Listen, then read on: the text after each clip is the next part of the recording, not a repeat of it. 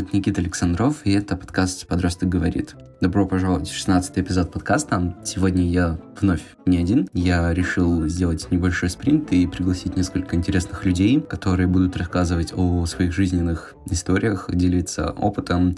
В общем, всякие интересные разговорчики и беседы, которых э, ты, мой дорогой слушатель, можешь для себя найти что-то полезное и увлекательное. Сегодня я общаюсь с чудесной Кристиной Вазовски. Она создает свою студию podcastów Толк, фаундерка, и просто интересный человек, который может поделиться своим интересным опытом. Еще будучи подростком, она запустила свой бренд одежды, а прямо сейчас она создает успешную подкаст-студию, в которой выходят очень классные, интересные подкаст-проекты. Мне также было интересно поговорить с ней как с личностью, как с человеком со своим жизненным бэкграундом. Буквально через 30 секунд наш разговор с Кристиной начнется, но пока я хочу напомнить тебе о том, что у меня есть Patreon. Там я пишу каждую неделю разные интересные посты, важные интересные темы, которые волнуют меня. Присоединяйся ко мне, если хочешь э, слушать после касты с героями. Это короткие звуковые или даже видео отрывки, которые не вошли в основной эпизод подкаста.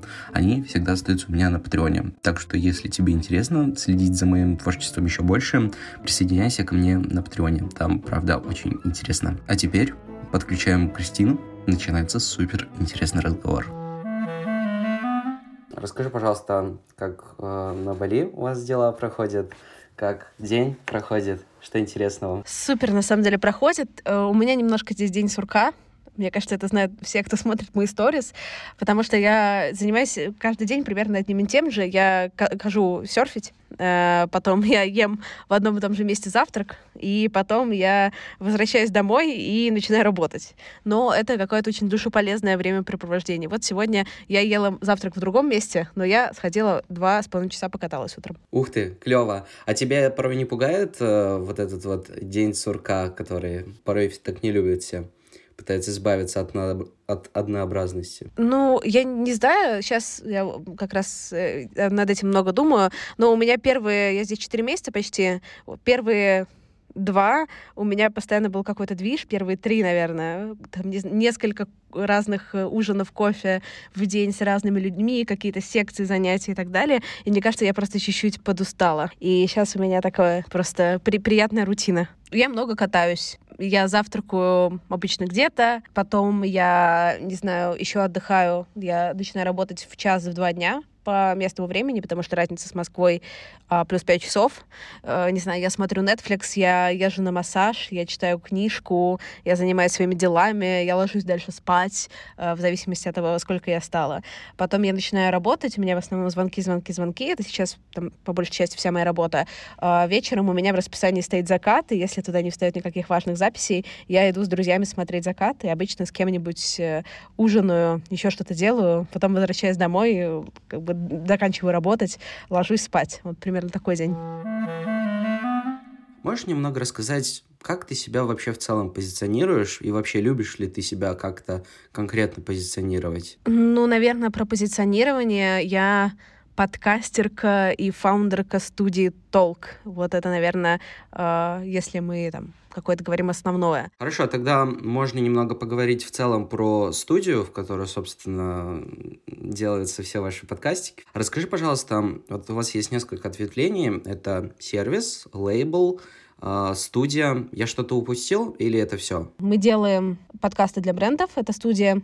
У нас есть лейбл, да, slash sales house. Это ну, в каком-то смысле одно и то же, просто лейбл, он нацелен на подкастеров, ну, на авторов, а Sales House нацелен снаружи. Но в целом это э, плюс-минус одно и то же. У нас есть сервис, у нас есть образование. Смотри, а вот есть ли вот среди этих проектов отдельных частей вот вашей, вашего бизнеса, э, есть ли какое-то приоритетное направление, на которое ты и твоя команда отдаете большую часть своих ресурсов, или вы стараетесь как-то равномерно эти ресурсы распределять, чтобы бизнес равномерно развивался? Смотри, плюс-минус ресурсы, они распределены равномерно. Нет какого-то приоритетного направления, да, то что эти все направления, они приоритетны, потому что они приносят деньги, да.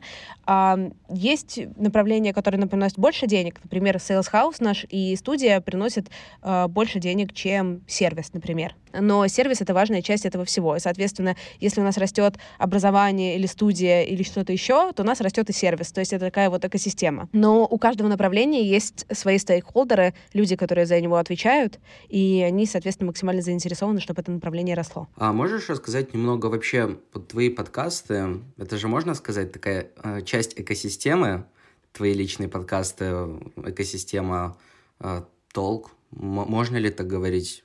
Как вообще ты думаешь, это часть твоей работы, твои подкасты, или же ты их как-то по-другому для себя идентифицируешь? Подкасты сто процентов часть моей работы, и это сто процентов часть, на самом деле, экосистемы толка, хотя это вынесено немножко в бок, но ими занимаются те же люди, которые занимаются остальными проектами, и я там сейчас руками делаю довольно мало чего. То есть в своих подкастах я только записываю выпуски как ведущая, но не я пишу гостям, не я их монтирую, не я их выкладываю, поэтому да, сто процентов. Вот как раз ты затронула тему, то, что ты над э, своими подкастами не одна работаешь, то есть э, какую-то часть э, работы ты делегируешь кому-то.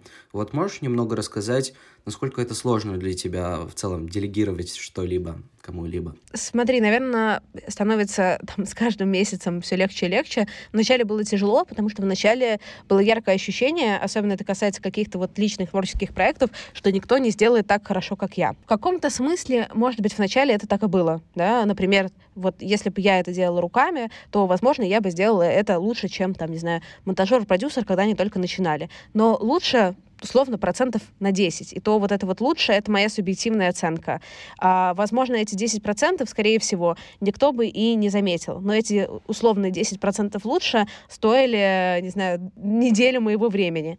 И в итоге, когда ты себе просто признаешься, что окей, ладно, это будет, возможно, не так идеально, как бы мне хотелось, но зато это будет вовремя, и зато я смогу заниматься чем-то еще, а, это супер помогает. Ну, в общем, в целом, ты сейчас активно делегируешь, а, ты понимаешь, что твоя команда, она тебя не подведет, но, скорее всего, так и есть. И вот как раз я хотел бы насчет команды с тобой поговорить. Возникают ли у тебя какие-то порой страхи а, вот в отношении команды, что как будто бы ты вот-вот, не знаю, подведешь свою команду, сделаешь что-то не так, что ты не лучший руководитель для своей команды. Часто ли у тебя такие страхи возникают, и что ты вообще думаешь насчет них? Ну, вообще, на самом деле, страхов всегда довольно много, потому что сейчас, ну, большая часть моей работы — это, собственно, менеджмент людей, да, то есть управление этой самой командой и какие-то вот такие верхнеуровневые штуки. То есть я довольно мало чего делаю руками. И поэтому всегда, поскольку работают люди, много людей, это разные люди с разными, не знаю, желаниями, потребностями, ощущениями, и у меня у самой бывают какие-то разные приоритеты, потребности, желания, ощущения, а, довольно часто возникают истории, что, блин, додала ли я достаточно, а, достаточно ли я уделила внимание, а, как сейчас лучше поступить, нужно сейчас немножко продавить, ну не то, что продавить, это не слово, ну как бы зачелленджить, да, чтобы был лучший результат, человек вырос, либо наоборот нужно, не знаю, поддержать и так далее. То есть много э, таких сложных выборов, на которых нет однозначных ответов. Это там не математика, где дважды два четыре, а человеческие отношения — это сложно. А, такой, ну, у меня, я это во многом сравниваю с опытом родительства. У меня нет детей, но мне кажется, что когда они у меня появятся, я столкнусь с чем-то похожим, но только на, наверное, совсем другом уровне. А в целом, по каким принципам ты собираешь свою команду? Вот как вышло так, что вот та команда, которая у тебя есть, вот именно такая она, ну, я имею в виду те люди, которые к тебе пришли, с тобой работают, по каким вообще принципам ты их собираешь вокруг себя? Есть ли в этом какая-то закономерность и определенные принципы, с которыми ты работаешь?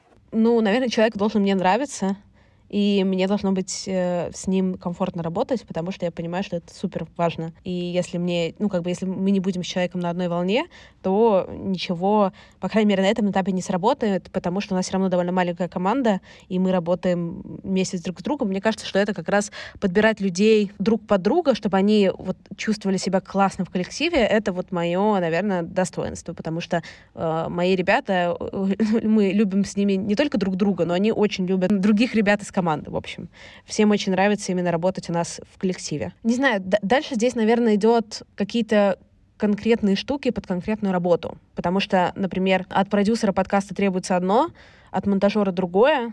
От э, какого-нибудь юриста третье, и тут я уже пытаюсь проанализировать вот конкретно в этой работе, какие скиллы, мне кажется, человеку необходимо иметь для того, чтобы хорошо с ней справляться. Наверное, все равно люди, которых я набирала в команду год назад, это немножко, ну, не тот типаж людей, не то что типаж, да, но немножко другие люди, чем те, которые набираю сейчас. Наверное, сейчас я набираю более самостоятельных, которые готовы брать больше ответственность и которые более в этом смысле опытные и независимые, просто потому что, наверное, я сама стала более независимой и готова брать больше ответственности вот и отдавать, наверное, больше ответственности, потому что год назад я, наверное, была готова мало чего отдать. Сейчас я готова отдать гораздо больше. А, как раз хотел затронуть еще отдельно про вот независимость, ответственность э, членов команды. Вот скажи, может ли твой бизнес э, активно развиваться без твоего участия? Как ты вообще видишь э, такое будущее, есть ли оно вообще такое у толка? Ну, я имею в виду, где он развивается как бы самостоятельно. А вопрос такой, это вопрос вот прямо сейчас, сегодня, или, или в целом вообще как, как перспектива?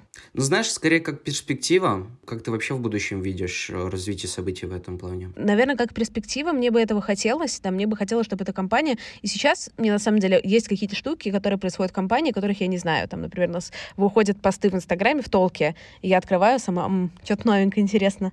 Вот. То есть, э, как бы есть какие-то моменты, в, э, ну, я не в курсе, что там происходит, но происходит, и классно, что происходит. Поэтому, да, я вижу, что это может работать, но это потребует еще какое-то количество времени, какое-то количество работы, но это туда идет. Что э, раньше толк и Кристина Вазовский, что раньше не было толка вообще, раньше была только Кристина Вазовский, да, как бренд. А потом появился толк, и сначала как бы он номинально был, но на самом деле особо ничего не весил. Сейчас толк как бренд уже весит и без Кристины Вазовски что-то, хотя это до сих пор плотно связанные штуки. Я вполне вижу, короче, развитие событий, когда э, вот толк будет чем-то вообще отдельно стоящим. А вот в целом вот эта вот точка зрения насчет независимости, она вот как-то только недавно к тебе пришла, что вот ты хотела бы именно так видеть компанию в будущем, более независимую? Или же ты всегда была за то, чтобы каждый человек исключительно вот свою ответственность нес, ну и даже, возможно, что-то больше на себя брал, что-то делал классное. Тебе пришлось учиться, чтобы делегировать прям активно другим людям что-то? Или же это часть твоей натуры? Смотри, мне кажется, если честно, это две разные вещи. То есть независимость толка как компании, ну, я говорю в каком-то общем, да, ну, как бренда, условно. Это одна вещь. Я, на самом деле, это может быть полностью независимый как бренд, но я могу там делать всю работу, да, просто без, ну, как тебе сказать, без... Э, ну, ты об этом не будешь знать, да, или там внешние люди, это будет просто делать толк, и непонятно, кто-то толк делает. А другой момент — это именно внутреннее устройство. Сейчас просто...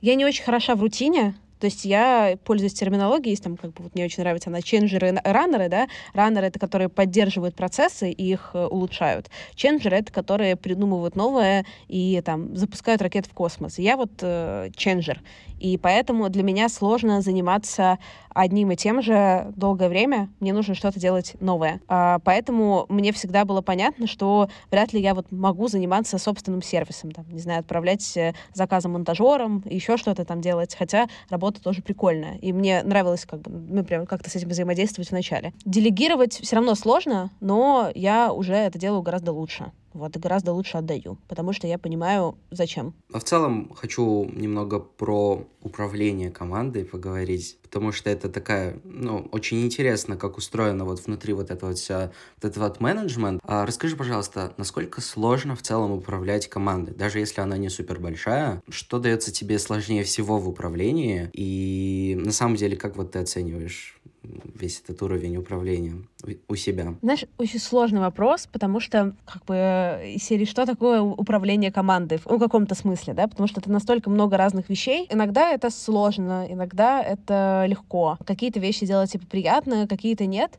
Но это всегда такое, знаешь, поле ну, без правильного ответа, да, поле огромного количества каких-то условно ошибок, которые ты постоянно делаешь, да, или не ошибок, ну, смотри, как на это смотреть. Очень сложно проводить команду через изменения, когда, например, нужно имплементировать что-то новое, когда у тебя есть какое-то видение, но ты понимаешь, что ты не можешь просто сказать «делайте так», да, и все. Я потому что я так сказала, потому что это так просто не работает. Тебе нужно, чтобы люди в это поверили, для того, чтобы это превратилось в реальность. И это бывает сложно. А для того, чтобы другие люди поверили, ты должен быть сам, как руководитель, на 100%, как говорится, committed, да, то есть этому э, сам в это верить. Ну да, вот сложно еще один момент э, понять, когда нужно э, подтолкнуть когда нужно сказать, окей, ты, не знаю, ну, условно поругать, когда ты не выполнил что-то, да, не всегда быть, не всегда быть хорошим человеком, не всегда быть, наверное, приятным человеком. Это мне сложно дается, потому что мне хочется быть всегда приятной, хорошей, позитивной,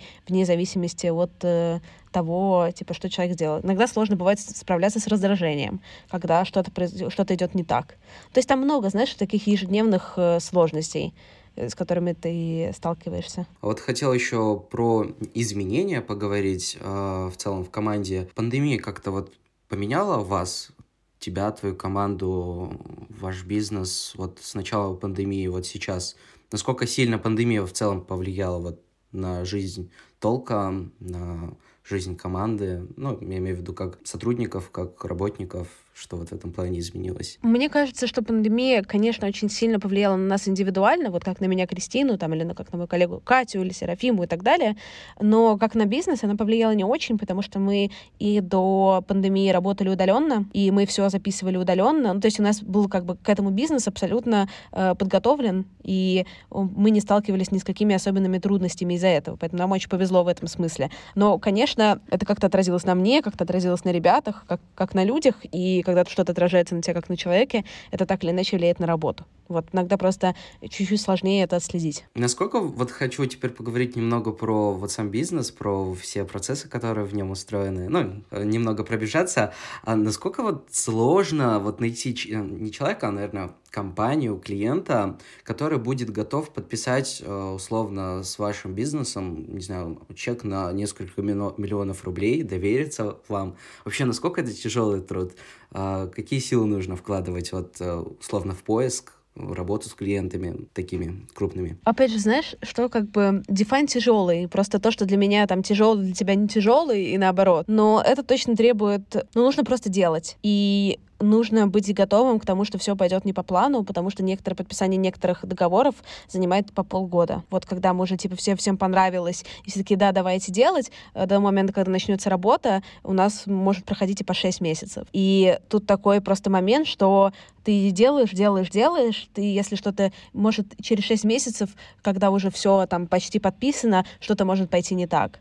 Поэтому ты продолжаешь действовать, но ты готов в любой момент, что это не случится, и у тебя должен быть всегда план Б, и С, и Д, и так далее. А в целом, после того, как бизнес твой начал расти, каждый человек развивается, становится лучше, там, начинает человек зарабатывать больше, как бы вот, вот этот вот процесс такой жизненного роста, там, финансового, карьерного, вот когда этот процесс твоего роста, вот он так более сильно активизировался, можешь ли ты сказать, когда вот этот процесс активизировался очень сильно, когда ты почувствовал, вау, я стал еще быстрее расти. Ну, по разным показателям. Э, личностным, возможно, там, не знаю, финансовым, карьерным. Есть ли какой-то вот э, момент отсчета? Блин, сложно, знаешь, сказать, потому что я ну, часто понимаю важность каких-то происходящих, ну, важность каких-то событий, которые произошли, сильно постфактум. Например, я там, меня номинировал Forbes год назад, да, я начала понимать, насколько это было прикольно, типа, несколько месяцев назад, читай, когда я подавала какие-то куда-то заявки, и такая, типа, вот, и все таки вау, классно, это так серьезно, это так важно. Вот у меня сейчас выходит книга через несколько недель. Но это просто такой длинный проект, тоже, знаешь, написать книгу, сдать ее, чтобы она ушла и так далее. Этот проект со мной тоже около года. И поэтому тоже, знаешь, сложно поставить бенчмарк, что вот, книга вышла, и что-то изменилось, просто потому что я с этой книгой, типа, живу уже не знаю сколько. Для меня было, ну, сейчас классным бенчмарком такого тоже принятия себя, что у нас начали, ну, у нас скоро на этой неделе релиз э, нового подкаста, и потом еще одного нового подкаста скоро будет релиз. И что я уже очень мало в них делаю руками. Настал тот момент, когда мне не нужно сидеть и самой что-то там ковыряться в аудишене. Я такая, хм, прикольно, классно, это супер. Но вообще, я как раз недавно об этом думала, что настолько много опытов, изменений и так далее, что их очень сложно осмыслить. Просто потому что столько всего происходит, что абсолютно невозможно как-то, знаешь, вот это осознать и понять вообще, что произошло. Знаешь, мне очень стало интересно, ты э, немного затронула тему книги. Это будет твоя собственная книга, правильно тебя понимаю? А можешь так немного рассказать вообще, про что она будет? Я потому что, кажется, ты об этом даже нигде толком не рассказывала. Я просто смотрел некоторые интервью. Сегодня я анонс сделаю, ну, потому что нужно было дождаться, пока она уйдет в печать, и как раз там э, афиша опубликовала главу первую там в пятницу и так далее. Это книга про подкасты, как запустить подкаст. Вот моя книга, мы делаем э, ее совместно с Альпиной Паблишер, так что во всех магазинах страны скоро будет. Это очень круто. А можешь рассказать вообще, как тебе пришла эта идея написать свою книгу? Вообще, насколько это было серьезное, не знаю, тяжелое решение для тебя? Вот хочу написать книгу, буду писать книгу.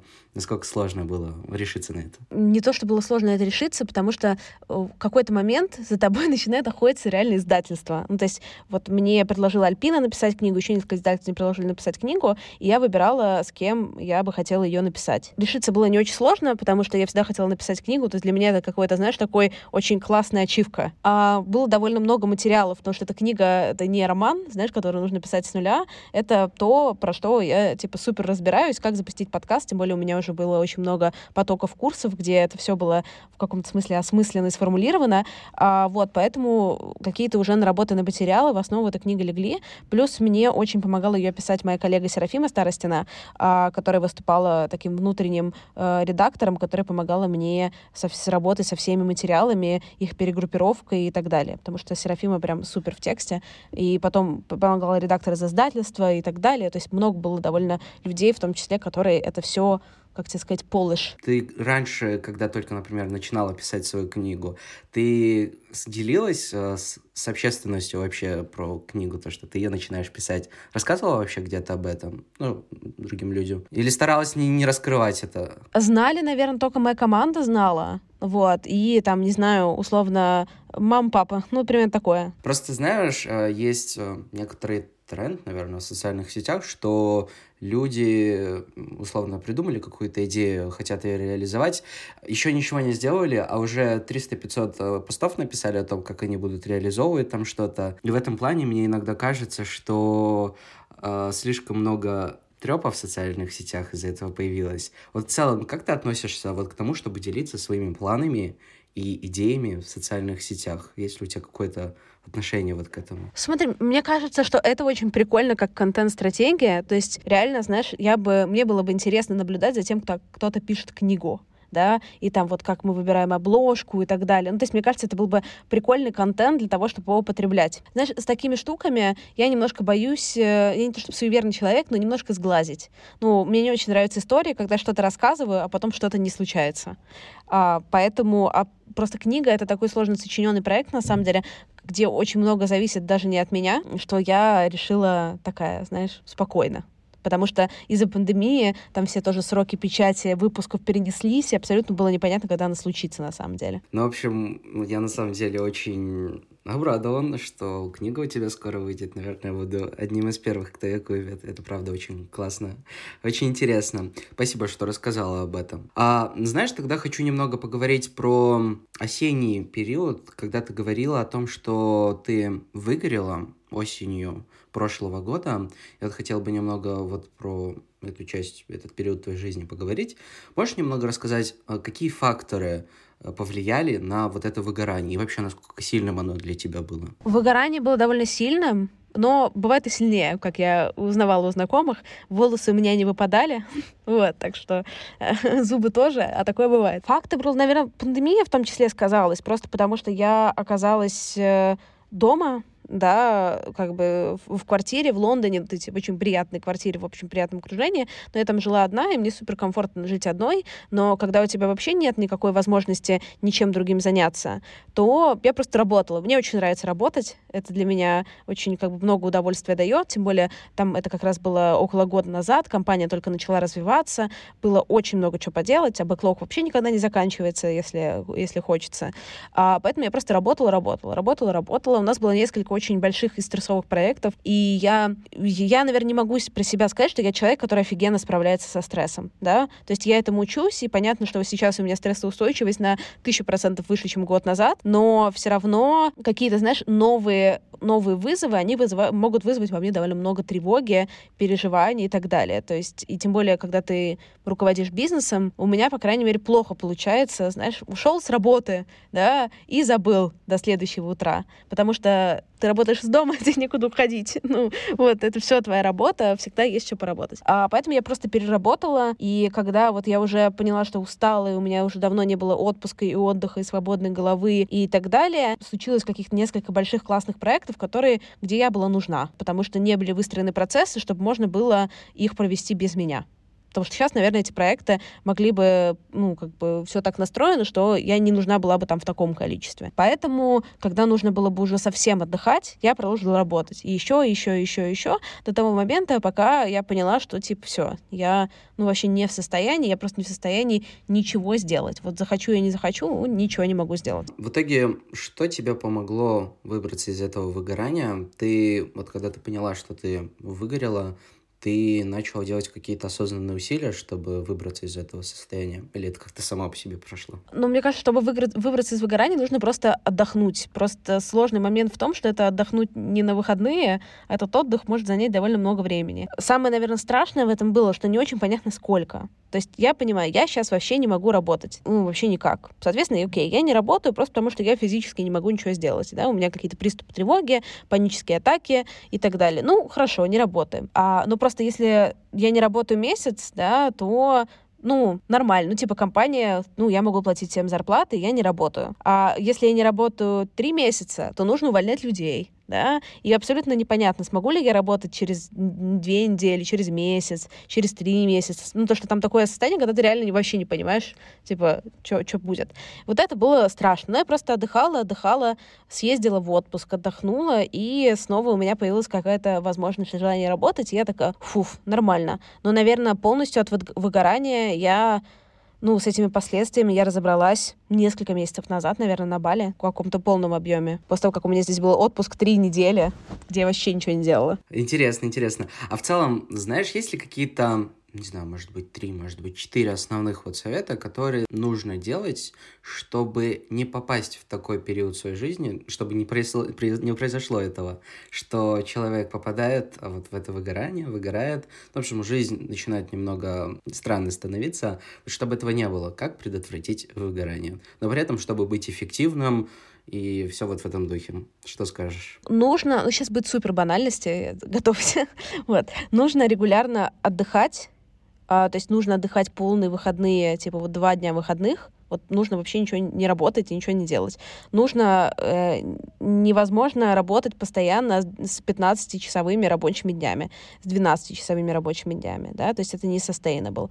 Но нужно себе э, взять идею в голову, что типа работа может подождать. Ну, правда, зачастую в 99% случаев, если это не будет сделано прямо сейчас, никто не умрет. Вот. Хотя часто есть ощущение, что если вот сейчас это не, не сделать, то все, да, то все сгорит. Не, ну, как бы, на самом деле нет. Нужно чтобы было что-то вне работы, какое-то хобби, да, потому что у меня, ну, как бы, у меня проблемки, что подкасты были моим хобби, а потом они стали моей работой, и, соответственно, хобби нового какого-то не случилось, прям, которое бы меня забирало бы. Вот. Поэтому нужно какое-то занятие, куда возвращаться. Спорт очень помогает, физическая активность. В целом делать перерывы и как-то следить за своим состоянием и делать много, ну, типа, делать прям по списку, я так делаю, штуки, которые дают ресурс, какие-то маленькие и большие, регулярные, и тогда это собственно, держит тебя на плаву и в балансе. А насколько тебе порой сложно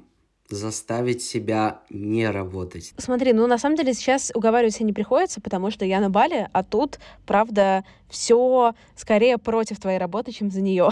вот. Ну, то есть, знаешь, типа, всегда классная погода, всегда есть чем заняться, всегда можно полежать на пляже, поплавать, сходить на массаж, с кем-нибудь увидеться. То есть здесь я, наоборот, прикладываю скорее усилий, чтобы работать, чем чтобы не работать. Ну, как бы, потому что, условно, если ты сидишь, не знаю, в Москве или в Лондоне, и за окном фигачит какой-нибудь отвратительный снег или грязь, а тебе не хочется в целом из дома выходить особо, чтобы с кем-то встретиться, нужно проехать час, знаешь, как бы на общественном транспорте такой, блин, не хочу, да, здесь все в рамках 7 минут на байке. Поэтому для меня вот окружающая среда делает эту работу. Посмотрим, как я буду справляться, когда я вернусь в Европу. Планируешь ли ты в ближайшее время возвращаться в Европу? Вообще, какие у тебя планы на переезд из Бали? Да, смотри, я сейчас отказалась от своей квартиры в Лондоне, чтобы не платить там аренду. Надо тоже будет сторис про это рассказать, наверное. А, вот, все мои вещи уехали в ячейку, так что вот тебе эксклюзив недавно. Вся, знаешь, это как в голливудских фильмах. Вся моя жизнь поместилась в 35 вот это вот квадратных метров. Вот, примерно так, так это и случилось. Я думаю, что я в конце мая поеду, как раз будет полгода, как я на Бали. Наверное, я поеду в Европу, если там все будет более-менее нормально с коронавирусом. Оттуда я не понимаю, я ну, хочу увидеться с друзьями, с семьей, и потом поеду, наверное, либо в Америку, либо в Бразилию, либо куда-нибудь туда. А, посмотрим, как пойдет. В общем, у меня нет сейчас никакого, никакой привязки нигде, ну, там, какой-то там квартиры, машины, кота, к которому нужно возвращаться. Вот, поэтому буду, наверное, прислушиваться к себе, к тому, чего хочется, и в целом могу, наверное, сейчас позволить себе пожить где угодно. Наверное, это сейчас будет не Лондон, потому что раз уж я уже съехала с квартиры, можно потратить э, какое-то время где-то еще. То есть можно уже сказать, что сейчас ты не Кристина из Лондона, как обычно иногда в интервью пишут про тебя. Наверное, уже да. То есть сейчас как раз я думаю, нужно выделить время на сторис, чтобы рассказать историю про переезд и так далее, и будем, наверное, всем инстаграмам придумывать мне новое описание профиля. Понимаю тебя. Но в целом, вот ты сейчас э, живешь на Бали уже несколько месяцев, то есть у тебя нет такого, что ты вот привязалась вот к этому, к этой приятной погодке, к людям, которые живут на Бали. То есть э, ничто тебя как бы не, не держит на Бали. То есть не будет такого, что ой, что-то не хочу я уезжать на ба э, из Бали, хочу остаться здесь жить. То есть такого у тебя нет. Ну, если вдруг не захочу уезжать, то я останусь, мне никто, никто не мешает на самом деле. Я точно привязалась к приятной погоде. Я не очень понимаю, что значит носить в обувь уже или в целом одеваться. Как бы здесь максимально я, знаешь, хожу вот, ну, вот максимально близко к раздетому состоянию, насколько это возможно. И мне очень нравится, типа, океан и все такое Поэтому я бы точно... Ну, сейчас лето, поэтому даже в Европе будет неплохо на самом деле когда я соберусь уехать. По поводу людей, здесь есть какое-то количество моих близких людей, по которым я сто процентов буду скучать. Но это, наверное, еще одно мое такое, не знаю, особенность, что я очень много в жизни переезжала. Для меня окей поддерживать отношения на расстоянии, и для меня какое-то отсутствие в каком-то конкретном физическом пространстве не означает разрыв отношений. В сравнении Лондон и Бали, что ты выберешь? Ведь вот теперь, когда ты понимаешь, что вот у тебя есть опыт, бэкграунд жизни на Бали, можешь ли ты сказать, что вот Лондон лучше, чем Бали, или Бали лучше, чем Лондон? Мне кажется, что абсолютно невозможно сказать, что лучше, что хуже, потому что это просто два разных мира. И очень зависит от, да, наверное, в Лондоне, ну, Лондон очень дорогой. Бали, я не могу сказать, что Бали, кстати, супер дешевый, но Бали, типа, все равно сильно дешевле Лондона. Ну и плюс сейчас еще на Бали очень приятно, потому что здесь людей мало.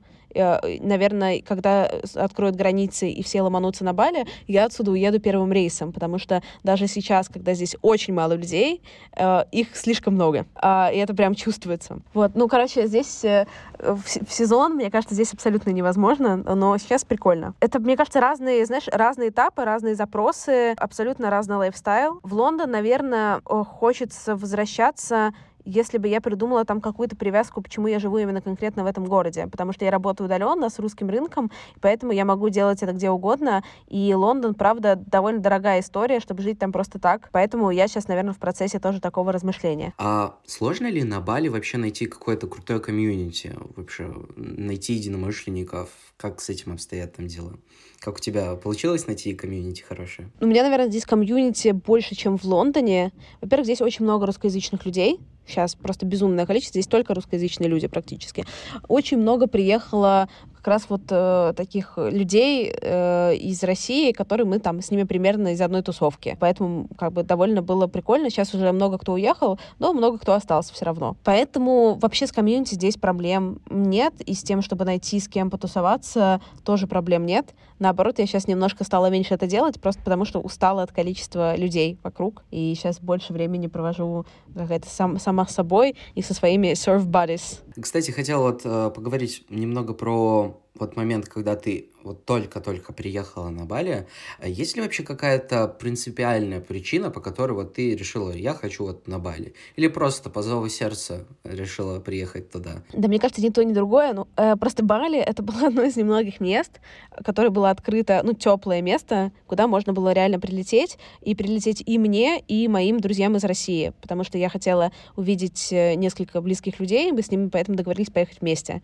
А, вот. А остальных опций было не очень много. Ну, и плюс там все факторы, там, учитывая, что на Бали есть классная инфраструктура, здесь не очень дорого, сюда можно прилететь, ну и так далее и тому подобное. Поэтому в пандемию, к сожалению, выбор не очень большой. Знаешь, у меня есть еще буквально парочку вопросов про бизнес, я тебе их забыл задать, я обязан их задать. Смотри, считаешь ли ты важным ставить какие-то бизнес-цели в своих проектах? Э, в своем бизнесе, в своей компании? Что думаешь на этот счет? Классный вопрос. Мне кажется, что это важно, но мы как команда не всегда это делаем. Я недавно даже говорила об этом со своим коучем, про то, что есть люди, которые комфортно существуют в состоянии неизвестности, и в моем бизнесе это, ну, как бы нужны такие люди, потому что, знаешь, вот как я тебе говорила, договор мы можем подписать, можем не подписать, деньги придут или не придут, ну, то есть там много вот такого вот подвешенного, да, плюс э, там э, работа удаленная, работа из дома, работа в подкастах, это все про неизвестность.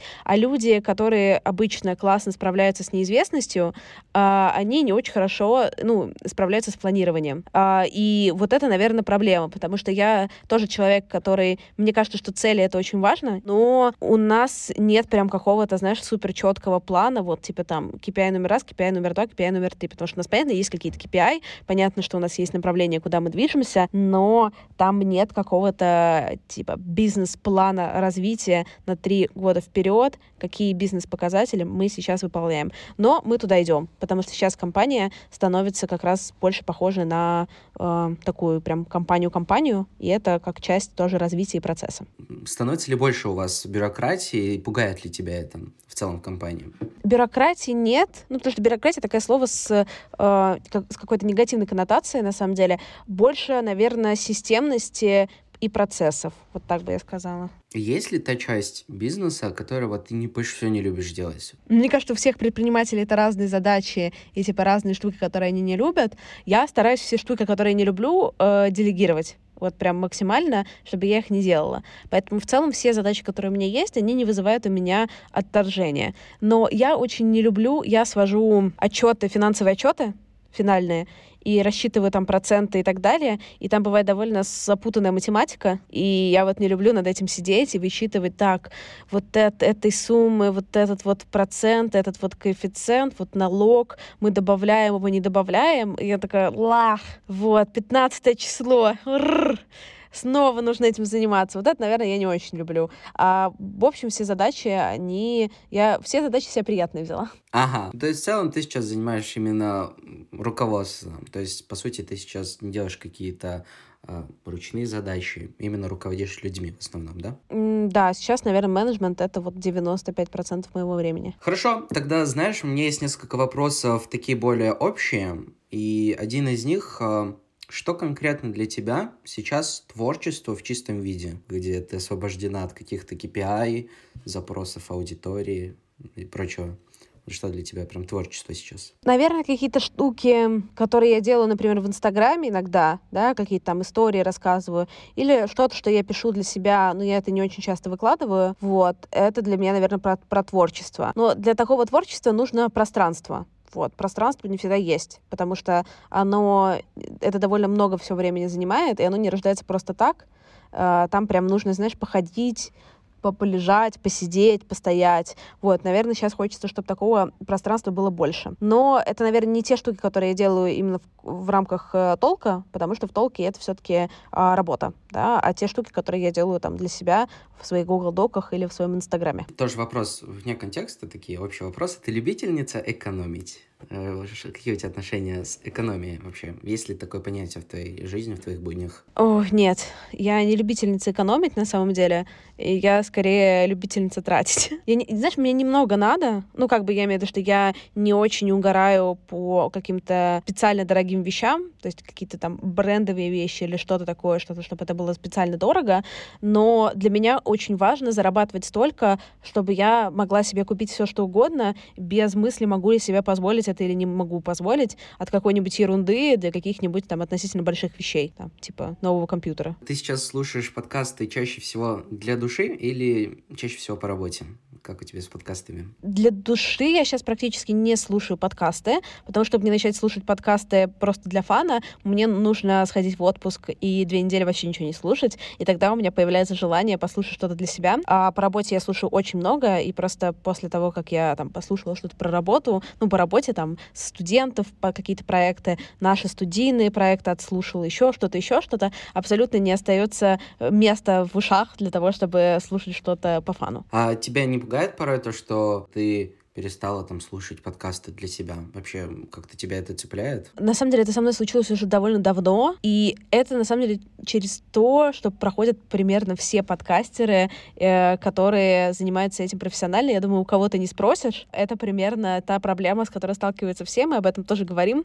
Это нормально. Ну, то есть моя любовь к медиуму от этого никуда не делась, тут просто и это возвращается. То есть это не то, что, знаешь, я никогда в жизни больше не буду слушать подкасты, это просто защи- пси- психическая защита что невозможно, э, ну, нужна какая-то смена.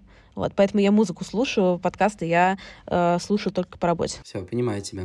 Расскажи, что тебя вдохновляет сейчас? Меня вдохновляет, наверное, две, две категории вещей. Первое, меня вдохновляет какие-то прямо маленькие жизненные моменты, знаешь, там, когда я на пляже, когда я глажу кота, и когда я как-то нахожусь в моменте, я прям такая, блин, вот это такой очень маленький момент, но я прям полностью в нем. И меня вдохновляют тупые сериалы на Netflix, потому что я смотрю их, а, анализирую что там работает, что не работает, какие приемы они используют э, нарративные, и, ну, как бы, и как-то вот ну, анализирую контент, почему вот такой как бы э, условно шити контент, да, такой не очень умный, да, сложно сочиненный, почему это так классно работает, да, почему, ну, и это меня очень тоже вдохновляет, мне хочется постоянно красть оттуда какие-то приемы и приноси, привносить их в свою работу. Понимаю тебя. Кстати, ты заговорила про Netflix, я сразу вспомнил про твой документальный фильм. А можешь э, рассказать вообще, как с ним дела сейчас? Я, я так понимаю, он полностью готов, но ты его еще пока, ну, не анонсировала, точнее, не представила аудитории. Есть ли вообще какие-то планы насчет этого фильма?